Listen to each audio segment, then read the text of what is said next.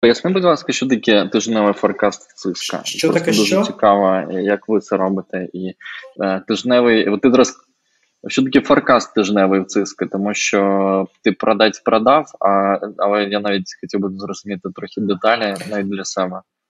Як ви це робите? Що треба мені як селзу робити? Дивись, форекаст це щотижневий процес. Як правило, це відбувається або в п'ятницю, або в понеділок. Тому уяви собі машину Cisco. Так? Тобто я як sale, в мене ми називаємо це frontline. Отож, що мені подобається в Cisco, Cisco називає людей на frontline і, на першій лінії, які взаємодіють з замовниками самими цінними людьми. І це дійсно так, тому що всі інвестиції з точки зору навчання, з точки зору інструментів, там всіх мотивацій, підвищення зарплат це frontline. Так, це перше, а потім вже йде якась там ієрархічна структура. Ось і тому ну, ці люди такі самі важливі. І ми робимо форекаст або в п'ятницю, або в понеділок. Чому він так розтягнутий декілька днів? Тому що це спочатку всі продавці зробили свій форекаст, зараз я про нього розкажу. Потім він піднімається, наприклад, на країну або кластер, якщо це декілька країн, потім на регіон, потім на більший регіон, потім між регіонами. І в кінці кінців до понеділка вечора наш е, Chief and Sale Marketing Officer він отримує всю картину цілком. Що це за картина? Це картина про е, прогноз закритих контрактів за тиждень, у підписаних за контрактів і розміщених замовлень. Так, Тобто, це реально, от скільки в там, мільйонах доларів, чи там в десятках, чи в сотнях, в залежності, який це регіон, чи там взагалі циско, ми розмістимо замовлень за неділю. Друга частина цього форекасту це прогноз. Зараз я ще скажу його внутрішню частину, він, вона важлива. Друге, це скільки за місяць. І третє, скільки за квартал. Тобто, як правило, це три цифри.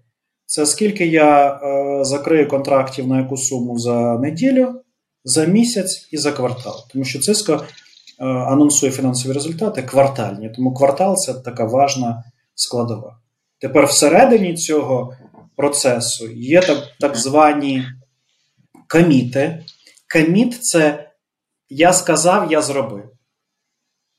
Так, Тобто я кажу, що я в цей тиждень закрию 5 контрактів, наприклад, там по 10 тисяч доларів, і буде. Ну, закрити, я маю на увазі фінальна стадія, просто розмістити замовлення через засіду. Всю sale роботу він вже зробив до того. Так? І особливо великих mm-hmm. замовників це прогнозування, наприклад, може бути річне, тобто це ті замовлення, які розмістяться на цю неділю. Це 100% я гарантую, тому що ми співпадаємо з нашим циклом продажу, з циклом покупки, і ми вже на фінальній стадії залишилось там не знаю, наприклад, підписати контракт і через дистриб'ютора чи партнера розмістити замовлення. І друга частина так, так званий апсайт. Тобто, це ті можливі замовлення, які можуть бути на цій неділі або місяці, або кварталі, які мають якийсь ризик. Тобто, я не можу гарантувати на 100% чи там, наприклад, ми кажемо на 90%, те, що ці замовлення будуть розміщені в цьому періоді часу. Тому сам форекаст це розміщені замовлення в періоді часу, вся його сутність. І цей апсайт, насправді, оця частина замовлень, які uh-huh. не визначені, вона піднімається, вона збирається всіх сейлів. Наприклад, я менеджер сейлів. І я бачу, в мене, наприклад, 50 тисяч доларів замовлень в цей тиждень. Але я бачу, що зі всіх селів в мене не знаю, там ще 100 тисяч доларів замовлень, е, які в апсайді, які не визначені.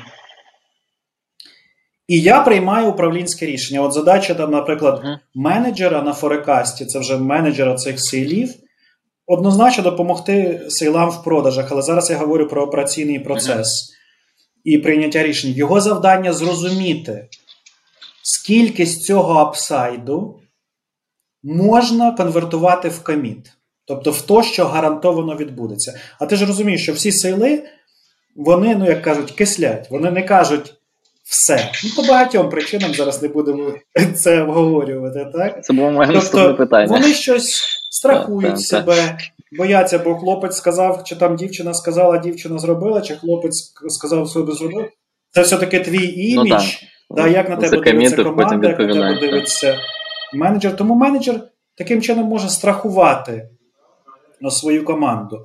У нас історично да, ми е, міряємо цей показник. Тобто це називається conversion ratio upside of commit.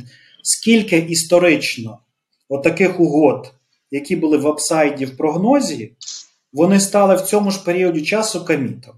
І в нас це десь 50-60% історично. Тобто, я, як менеджер, бачу, що в мене 50 тисяч в коміті, 100 в апсайді. Я знаю історично, але ну тут ще важливо розуміти кількість угод, тому що може бути одна угода на 100 тисяч, це явно не буде конвертація. Тобто тобі треба, наприклад, 10 угод по 10 ну, тисяч буде 100, і ти тоді береш на себе відповідальність, що ти кажеш, коміт не 50 тисяч, а 100 тисяч. І це для компанії велика цінність менеджера. Тобто його завдання більш точний дати прогноз, зібрати його в своїй е, команді, дати точний прогноз і нести за нього відповідальність. І так далі вище. Тобто його менеджер потім збирає регіональний. І ти розумієш, що чим вище, тим ризики нижчі. Тобто самі більші ризики це в першого ешелону. Так? А далі вже з такою моделлю найменші mm-hmm. ризики це вже, наприклад, нашого там Chief Marketing and Sales Officer, тому, тому що в нього настільки великий, велика лійка продажу, велика кількість угод там з якимось середнім значенням, що він однозначно легше буде приймати рішення про конвертацію цього апсайда в коміт. Але до нього вже це все поприймали, тобто йому прийде чиста цифра, яка в реальності не дорівнює тому, що кажуть сили.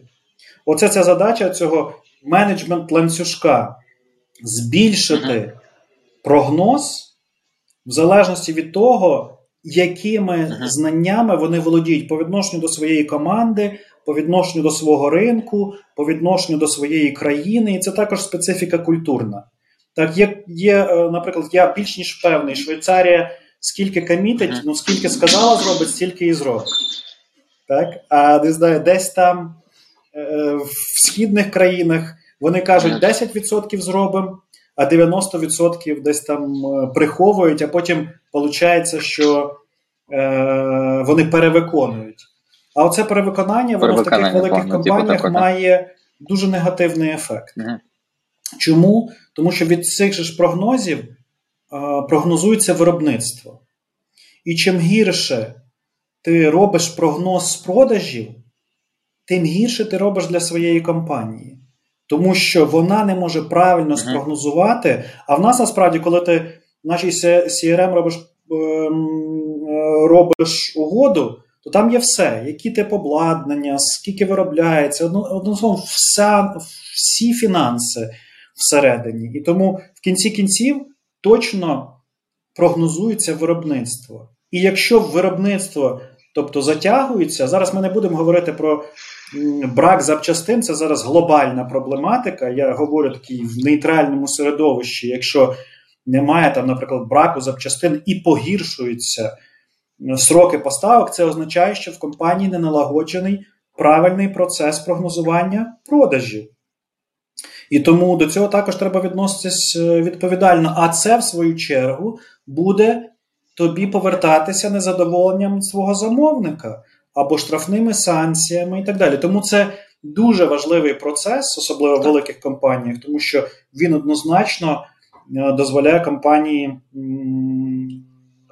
працювати більш ефективніше. Це до першого. Тепер ще одне хотів тобі сказати про барбершоп. Знаєш, uh-huh. це такий. Так, супер. Е, в мене просто зараз розкажу інший кейс, але він також е, показовий, він відноситься до барбершопу. В мене був діалог в якомусь періоді часу з декількома маркетинговими агентствами. І, звичайно, я, як людина, хочу максимальну цінність. Ми дійшли до того, що Е, говорили про, наприклад, таку модель, як Revenue Share. І ми так не дійшли з мов, домовленості ні з одними, е, тому що тому що вони всі відмовили. І я вже в кінці, е, коли ми вже обрали, що там робити, дійсно це був. Ми не, не досягнули того, що ми хотіли, е, але ми були вимушені прийняти таке рішення. І я все-таки питаю у власника цієї агенції, я кажу: ну, вже все там ми з ними домовилися. Я кажу, а чому ви не, не йдете на такі умови співпраці? А вони мені кажуть: ви знаєте, нам не потрібно. В нас настільки великий попит, що нам не потрібно брати на себе отакі додаткові ризики і додаткові зобов'язання. Чи по-іншому, вони кажуть, ми не несемо взагалі ніякої відповідальності за результат. Ми вам щось зробимо, ось воно буде таке, змиріться. Ну, грубо, я інтерпретую це зараз більш такому радикальному фреймінгу, так? Але якщо є великий попит, ну да, так. наприклад, в мене є досвід з барбершопом. Записатись до них це треба на неділі дві вперед. От навіщо там барбершопу слідкувати за тим, коли я ту собаку буду стригти в наступний раз? Ти абсолютно правий, до цієї еволюції вони прийдуть. Якщо буде конкуренція і на кожному кроці буде барбершоп, і вони будуть боротися за кожного кота і кожну собаку, але зараз їм це не потрібно. Вони на такому етапі ніхто там не сидить такий далеко зоркий, хто скаже, наступний етап еволюції у вас ось такий, і зараз у вас така велика потреба, це можна не робити, але це вже над цим потрібно думати, тому що ви прийдете до того, що ринок, ринок насититься, пропозиції буде багато, попит зменшиться. І ви будете боротися за свого замовника. Це такий, знаєш, початковий етап запуску послуги, яка, ну, скажімо так, є потреба на ринку. І так зараз багато. От Маркетинг хороший приклад, не знаю, там барбершопи хороший приклад. А от візьми, не знаю, там кав'ярні. Спочатку ну, робили яку, будь-яку каву. Пропозиція цінності кава в парку, наприклад, на е, на Таврії, так? Ну, Таврія автомобіль. Ну, мусиш пити цю каву. Але що відбулося з, еволюції. Uh-huh. З'явились дві Таврії, а потім не Таврії, а не знаю, Ланоси, а потім не Ланоси, а Volkswagen із класними кавомашинами.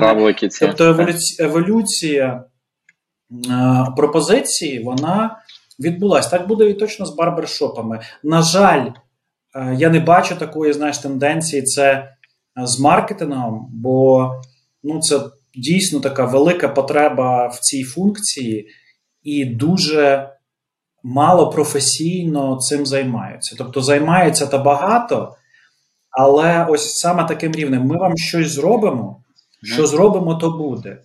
Не будете задоволені, ну і чорт з вами. В нас була обговорена фікса, оцю фіксу. Ми і і заробимо. І все. Ну, не задоволені, розвернулись, пішли, а таких у нас ще 100 в черзі стоїть. Оце така сама велика проблематика, коли є попит, а обмежена пропозиція. Тут ти знаєш, яка ще штука. Я я от приведу на прикладі спочатку барбершопа по цьому другому, а потім повернусь навіть до інших компаній. От дивись, на барбершопі, з чим я стикався.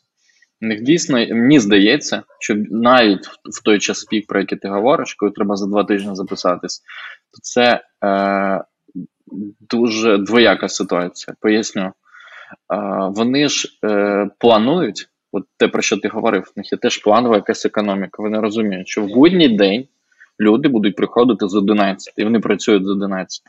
Може, хтось би прийшов би на 10, а вони не працюють з 10. Наприклад, я говорю, або там з 9. А, і, і вони собі розуміють, що в них потрібно стільки-то майстрів а, в понеділок, стільки-то майстрів в вівторок, стільки-то майстрів а, в там, вихідні вихідні дні в них дійсно забито. А в будні в них може бути е, простої, і в них це знаєш, як з готелями, коли там загрузка йде неповна. І виходить так, що але вони вважають, що це ж нормально. Тобто в них оце ну там підхід е, пояснення, які я чую там. Ну, типу, ну так у всіх. А як інакше? Ну та ну там будні приходять менше, тому там менше майстрів, більше майстрів в вихідні. Там ми відбиваємось і. Тут е, єдине, напевно, з чим я можу погодитись, що достатньо доходу. Типу, нормально, в звичайний час до війни нормально, достатньо. Вот. І схожа штука, напевно, з маркетингом. Коли теж, е, типу, Та ми загружені, але ви загружені, бо у вас два дизайнера. Візьміть чотири і плануйте до. Ну і, і в даному випадку ви подвоїте доходи. Це є на прикладі, знаєш, таких от речей. Тому мені здається, є от певна така е, лінь. І от ми буквально вчора спілкувалися там з моїм знайомим, де він сказав таку теж цікаву штуку про те, що е, ну, от зараз стільки-то команди, а от зараз планується набирати більше. Я розумію, що зростом, тобто, якщо в тебе там, як як ти говориш, там вас там десятки тисяч селезів, то це інша зовсім модель. Тобто сьогодні в мене один барбершоп, завтра три.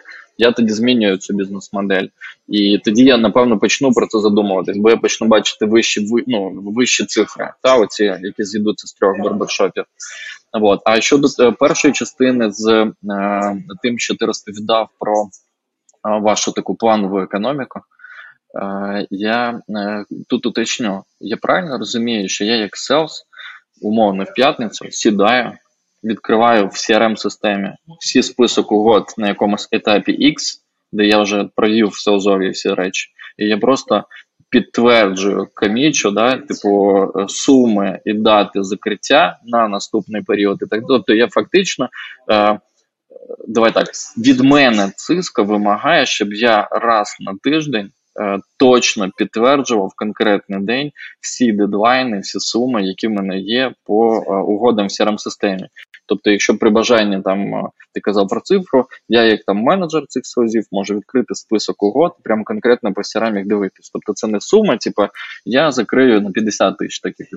Так? А я кажу, що в мене угод 5 по 10 тисяч, ось вони, і я їх там прям представляю. Дивись, Cisco, скажімо так, вимагає від sale а, щоб він не тільки це зробив раз в неділю, а щоб він спокійно сів своєю головою переглянув всі потенційні угоди, uh поставив їх в правильні стадії sales циклу, тому що ти ж розумієш, що ми також працюємо там, наприклад, з циклами продажу. Тобто і дуже важливо, щоб були правильні стадії sales циклу. uh Поставив дати, які він очікує закриття цих угод, і поставив правильний статус. Тобто, це може бути або upside, або commit, або ще є так званий non-forecastable. Ну, це взагалі це там якась потенційна угода, але я ще навіть не розумію е, бізнес-потреби. Тому ти раз в тиждень переглядаєш повністю всі свої потенційні угоди в crm системі і правильно е, визначаєш те, що я сказав. Як менеджер, сейлс менеджер, я однозначно дивлюся на ті ж самі угоди. Тобто я можу як хочу їх обирати на тиждень, на місяць, в такому статусі. Тобто, як хочу, так і роблю. Ну або пам'ятаєш, ми колись говорили з тобою про підлійки. Хочу, дивлюся, що буде з фінансового, з фінансового сектора, хочу, що з промислового сектора, що з рітейлів, якщо є така потреба, що є новим створеним бізнесом, які угоди нові, які угоди Е, не нові, замовник сам до нас прийшов і в нього є на це бюджет. Тобто, ти вже як селс менеджер сам визначаєш оці пріоритети. Фільтруєш Тому вже, що, як тобі наприклад, на самому верхньому рівні пріоритети нашого чіфі маркетинг офісера можуть бути одні. Наприклад, зараз я однозначно знаю, що це ті угоди, які, яким можна зробити. От ми продали, наприклад, підписки яке можна зробити ренью. Тобто точно він дивиться. Зараз це він. Буквально донедавна у нас була жінка фантастична, Джері Еліот. Ем, така драйвова, знаєш, харизматична, ідейна, ну, дуже е, прекрасна. Зараз ми маємо буквально декілька тижнів, е, ну, можливо, місяць більше нового Chief Sales Officer, Він відповідав за е, американський ринок. Тому він зараз якісь ми нові підходи, тому що кожна, знаєш, кажуть, кожна мітла і так далі. Ось тому тому е, кожний менеджер він сам визначає, що є в пріоритеті або для цього сектора, або для цього цієї країни, або може бути для цього кластера. Е, є так звані регіональні ініціативи. Наприклад, да, що може бути регіональною ініціативою? Ми дивимося, ми аналізуємо Е, так так званий там. TAM Total Addressable Market. Це така прекрасна вправа, да, яка дозволяє тобі зробити такий певний бенчмаркінг себе по відношенню до інших. Або по країнах, або по командах, або як хочеш. так? І, наприклад, ти бачиш, що в якомусь регіоні, який більш-менш подібний до нашого, в них продається, не знаю, там серверів на 20% більше, ніж в нашому регіоні. І ти бачиш, що одною з ініціатив збільшення, наприклад, наших продажів, можливо, буде ця ініціатива. Тому що ти проаналізував, в них там там, не знаю, там 35%, а в нас там Total Addressable Market, наприклад, там 5%. І ми бачимо, що це може бути потенційно е, цікавим. А чому так відбувається? Можливо, історично так, де сейли, не знаю, працюють по 10 років, звикли продавати маршрутизатори, комутатори і ніколи не продавали, не знаю, там якісь інші технології, і ось воно так і і продається постійно. Тобто ми аналізуємо його під якимись е, також різними кутами, роблячи бенчмаркинг оцих команд, чи територій, чи кластерів е, по відношенню один до одного. І може бути, наприклад, і відповідь, наприклад, ми не можемо збільшити тут продажі цієї чи іншої технології, тому що є якась альтернатива на ринку, чи чи операторів зв'язку, чи ще якась, чи конкуренція висока. І ми це аналізуємо і починаємо глибше розуміти, а щось від що ж відбувається. Тому нам важливо не тільки яка сума, ти правильно говориш, що не тільки яка сума, а що це за проект, що за технології, що ми можемо ще більше зробити. Так, а от суха суха сума, вона важлива там на на тиждень і піднімається там нагору. Я думаю, точно там на горі вчив маркетинг офісер, він не дивиться, що там продається в Україні. Так, ну однозначно. Так, це взагалі не те, що йому цікаво, і тим але це за замовчування, так, Дивись, він не дивиться на цю цифру, і це за замовчування логічно, якщо він розуміє, що вона підкріплена, тобто що вона не просто написана все рівно. Тобто в даному форматі, мені здається, навіть і на тиждень просто зібрати хто скільки продасть. А є така штука, є компанії, яких там знаєш в месенджері е, кожен день пишеш наскільки ти продаси завтра. От, і їм цього ок. Але, наприклад, мені не ок, тому що я розумію, що це безвідповідальна цифра. Вона не має якихось аргументів, і тому я її не можу ні профільтрувати, ні вивчити, ні порівняти. І е, я тому люблю такі цифри, знаєш, які там ідуть з, з даних, і і от ти казав про ці певні порядки. Це коли ця цифра. В угоді, а в цій угоді ще заповнено там 40 полів, і є якісь певні етапи, і ти можеш прослідкувати дійсно, що це за угода, коли, як, з ким і так далі. І тоді можна робити якісь висновки виникає питання, яке не розкрите точно, взагалі, хто ти в циска. Тому що коли ми говоримо знаєш, про там глобальна циска, не до кінця зрозуміло, а яка твоя зона відповідальності? Тому що знову ж таки, ти багато знаєш про продажі, ти не селс, ти не директор з продажів. От, так от, е, Яка в тебе офіційна роль, який там вплив там в компанії на саме на продажі? Е, Ти можеш навіть може повинен робити? Ти знаєш, е, зараз в мене така роль, яка з одної сторони мене надихає, а з другої сторони, вона надає такої, е, знаєш, більше відповідальності. От я, коли був в Азербайджані, я в Азербайджані провів досить багато часу. Я був там директором нашого представництва, і ми там запустили е, програму, яка є всередині ЦИСКО, називається е, Country Digital Transformation. Тобто це спеціальна програма, яка дозволяє допомогти урядам в цифровізації, от саме допомогти. От Cisco не претендує на те, що ну, ми претендуємо, але знаєш, ми так акуратно комунікуємо. Ми хочемо допомогти. Дуже важливо, щоб ця, це завдання воно було. І на щастя, що в більшості країн на сьогодні є завдання в більшості країн, компаній, навіть маленьких зараз бізнесів є е, таке поняття як digital transformation. І це Digital Transformation, то ми 6 років у 2018 році. Так, Ми вперше е, допомагали нашим, принаймні, країнам глобально, допомагали в цій е, цифровій трансформації. І я зараз відповідаю за взаємодію з урядами країн в цифровій трансформації. Але допомагає, знаєш, так, е, вибірково. Ми завжди кажемо, знаєш, що продаж відбувається тоді, коли е, ми хочемо допомогти, і замовник хоче, щоб ми допомогли. Так, Оце є успіх. Так, І комусь це потрібно, комусь це не потрібно.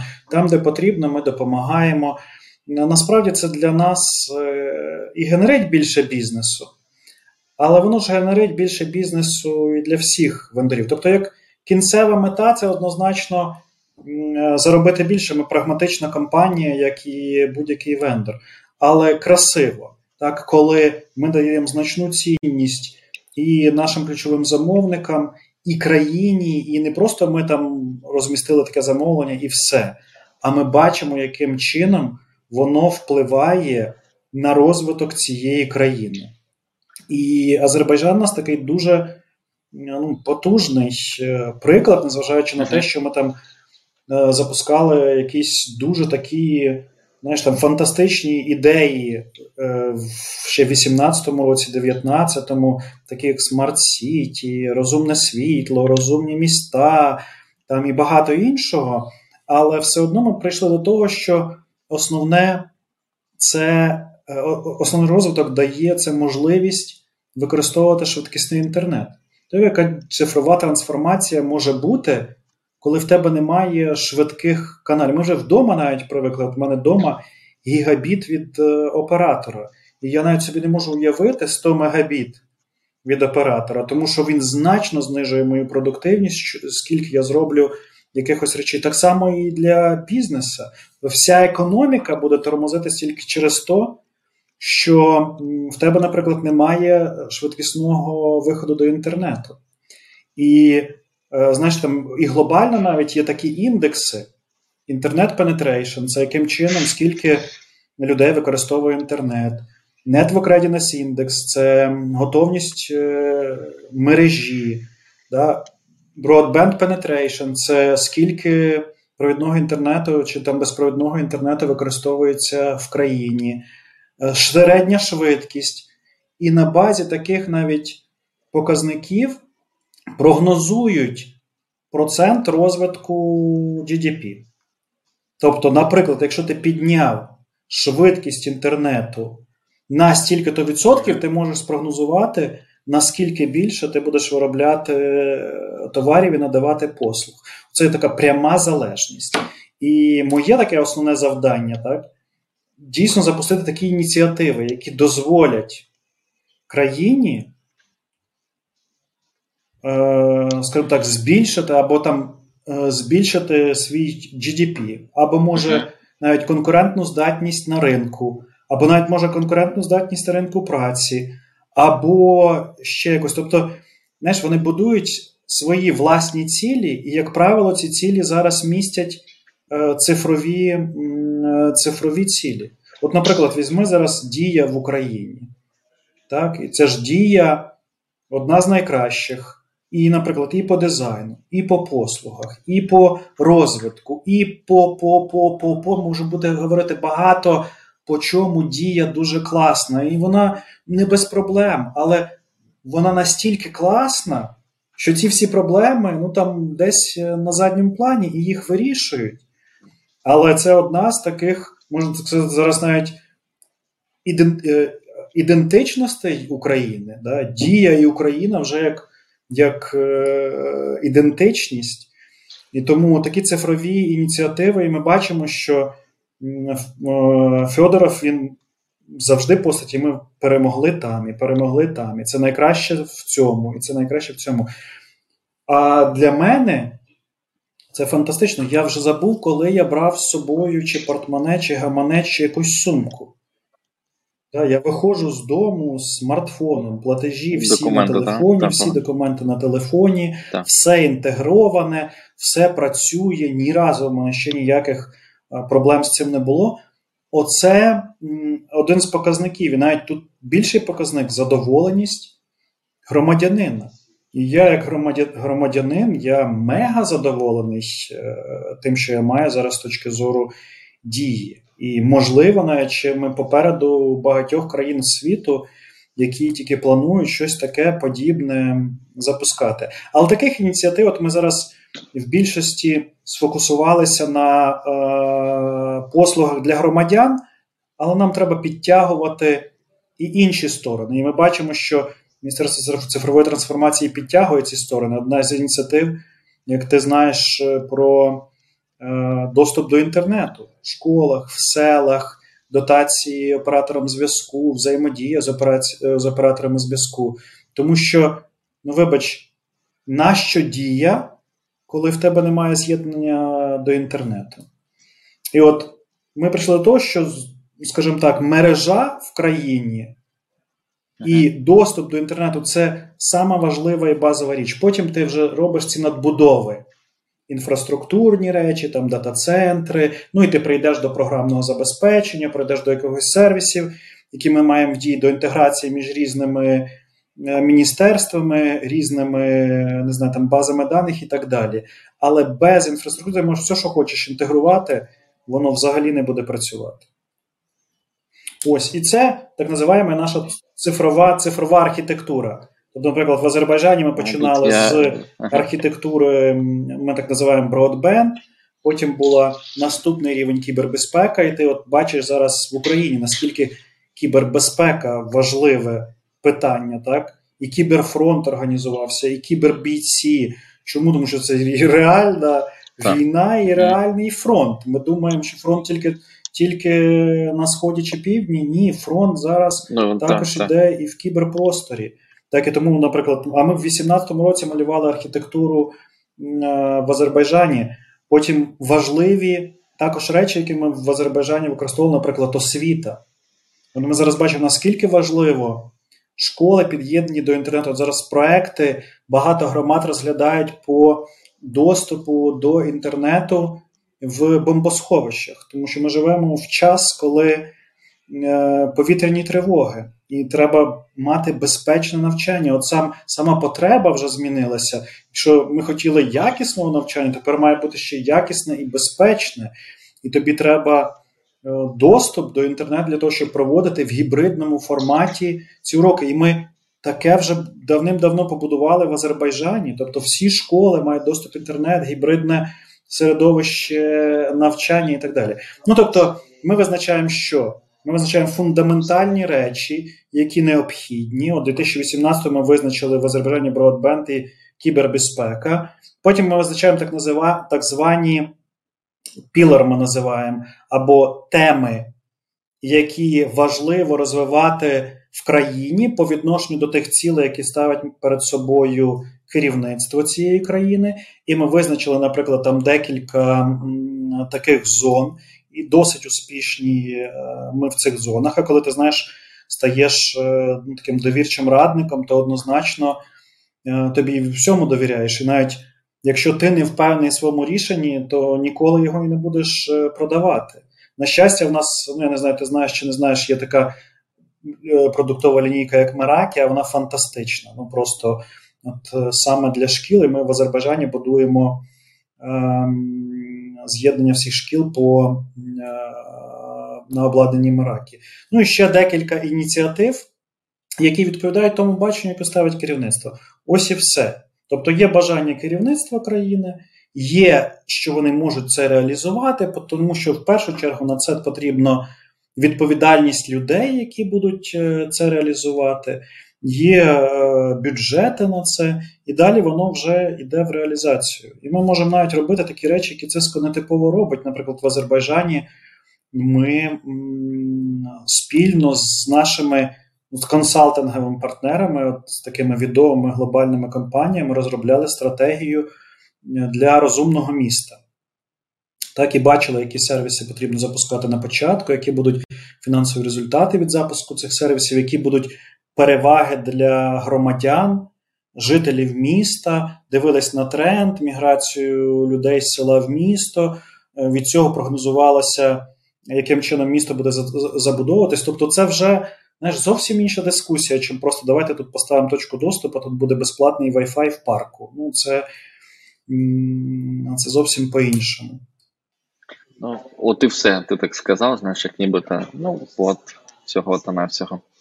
А, Ти про коли про інтернет говорив, то я якраз тобі про це теж там говорив, що в мене був цілий челендж за декілька тижнів знайти нормальний інтернет в Римі, бо я зараз тут якраз звідси це записую і. Е, відчув е, певні переваги, які тут просто ще навіть не розуміються. І знаєш, ти от говориш зараз про те, що зараз робить циска, і умовно твоя задача. Я розумію, що це фактично такі, якби. Пуш е, до розвитку і пояснювати про те, яким може бути там світ кращим. Тобто, знаєш, це створювати там десь е, зароджувати ці ідеї нового чогось крутого, того, що там умовно немає. Це знаєш, як приклад був, коли е, люди поїхали в Європу там з безвізом, і потім почали приїжджати, бачили якісь речі, які були круті. Приїжджали, починали їх робити. Тобто, фактично таке візіонерство, факти, ну, в якійсь мірі. От таке актуальне, знаєш, там питання в 14-му про Крим. От зараз циска, е, яка була її реакція на війну в Україні, і взагалі, які там можливо вона там зробила кроки там до України, приймала на участь в санкціях і так далі.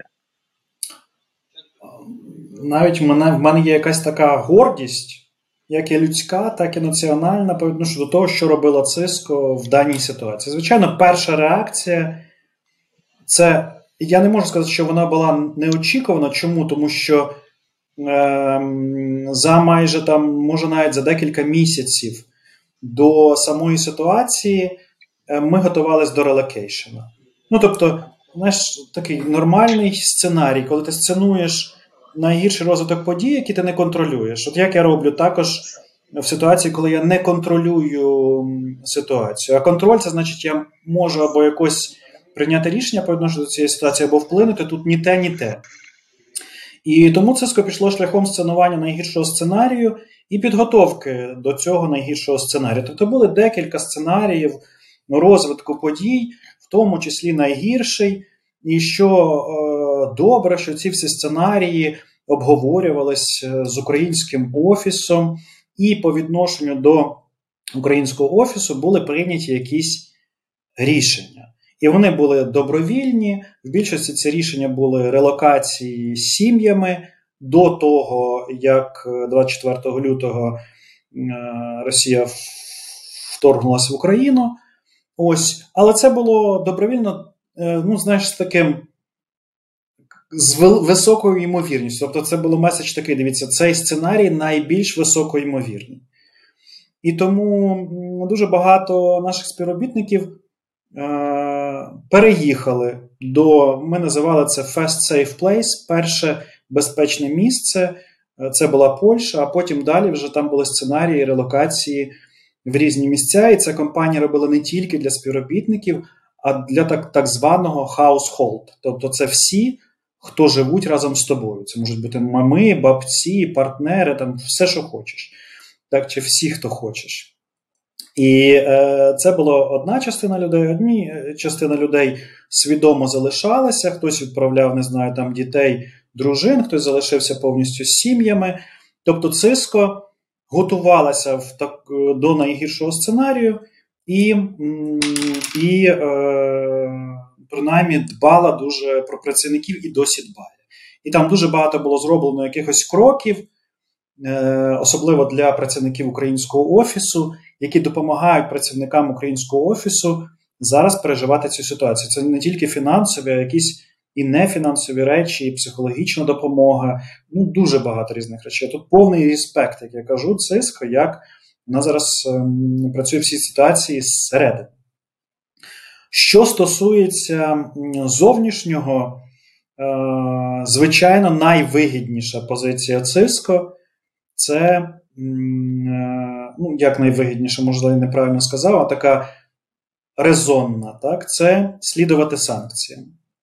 І тому, звісно, що як тільки були реакції різних урядів, повністю ЦИСКО виконує е, всі ці санкції, які відбуваються, незважаючи на ті втрати, які ЦИСКО понесли. Наприклад, в минулому кварталі наш CEO при анонсуванні фінансових результатів говорив, чому фінансовий результат в Циско не такий, як очікували, тому що е, дуже багато обладнання не поставилось.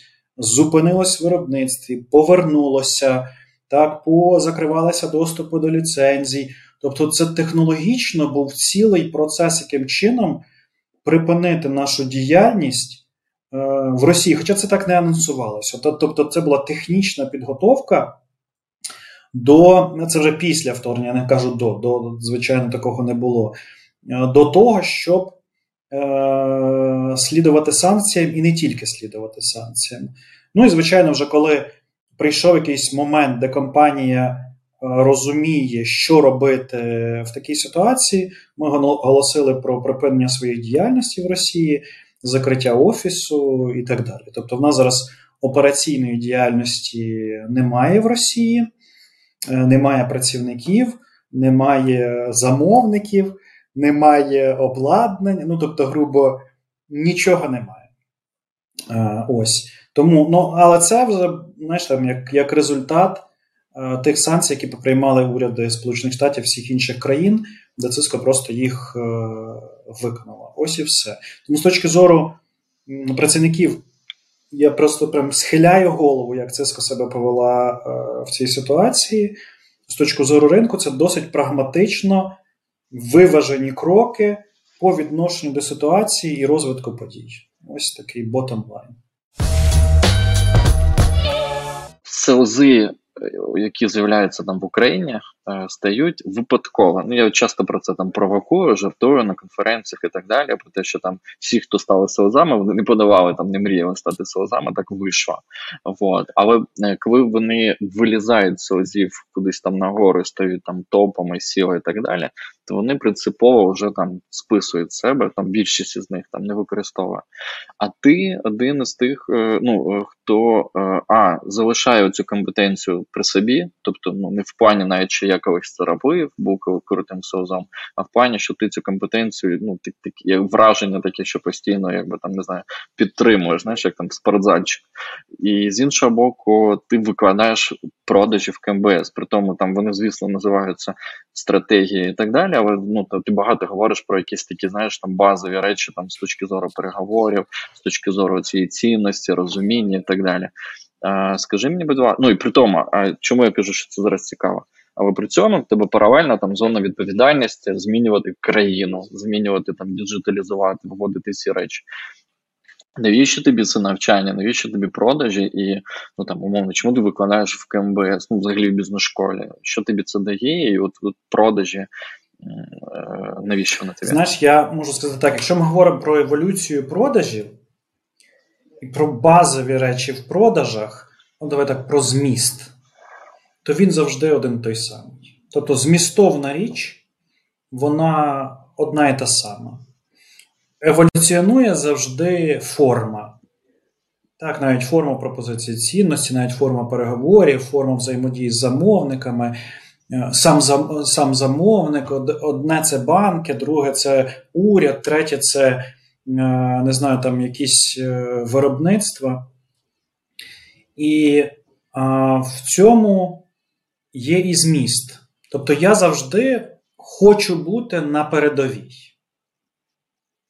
Е, на передовій, як, наприклад, як тренер, як коуч, навіть деколи як продавець, ми міняємося місцями, ми використовуємо різні інструменти в продажах, наприклад, там провокації, де сейлс собі щось не може дозволити, а я собі щось можу дозволити.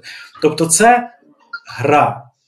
І знаєш, я тобі приведу, якщо говорити взагалі про будь-яку ситуацію, так, чи там навіть про, про будь-яку компанію, то ми можемо мати що? От ми зараз з тобою обговорюємо предметну область продажі. Тобто продажі це предметна область.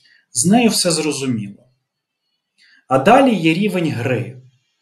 Тобто, коли ти граєш гру, ось я граю гру, постійно граю гру. І це надихає, це цікаво. І мені ніколи не сумно. Я ніколи з точки зору роботи не знаходжусь в депресії. Я завжди в грі. Третій рівень, звичайно, це вже управління грою. Це вже коли ти можеш зеркалювати, рефлексувати, робити якісь висновки, впроваджувати зміни, так і робити гру ще кращою. Так, Тому основна, наприклад, також моя задача Е, брати ті інструменти, е, які допомагають грати, грати гру. і які ефективно допомагають грати гру. Що таке грати гру? Якщо ну, сказати простими словами, це скоротити, я назву зараз отримання досвіду в часі. Але якщо ми говоримо про продажі, то це скоротити в часі продажі. Тобто, вся гра вона націлена на те, щоб все було швидко і максимально ефективно. Ну, швидше, давай так, не швидко, а швидше, краще, е, ну і цікавіше в тому числі. Так, І тому моє натхнення це. Перше, визначати інструменти, які ефективні і працюють в продажах. Наприклад, ми часто використовуємо слово провокація. Провокація це один з інструментів продажі. Я його дуже люблю. Наприклад, ще один інструмент це екстремуми, аналіз екстремумів дозволяє тобі зробити альтернативи. І це отак ти береш як управління грою і кажеш всім: а від сьогодні всі повинні робити по дві пропозиції замовника. І ти, вроді би, дав форману річ. Да? Ну, Що таке дві пропозиції?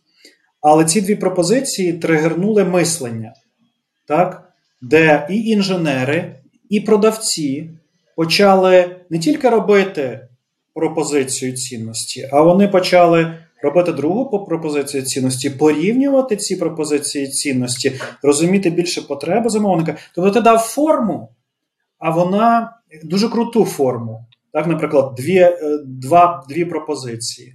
А вона дала дуже багато змісту саме на рівні гри. Тобто з управління гри зібрав е, форману річ пропозиції, а вона в грі дала тобі змістові речі, а в предметній області в продажах дала тобі розуміння продажу і швидкість е, е, закриття, наприклад, тих же угод, автономію замовникам, кращу цінність замовників. Тобто, одна річ на рівні управління грою може дати набагато більше змістових речей на рівні предметної області в самих продажах.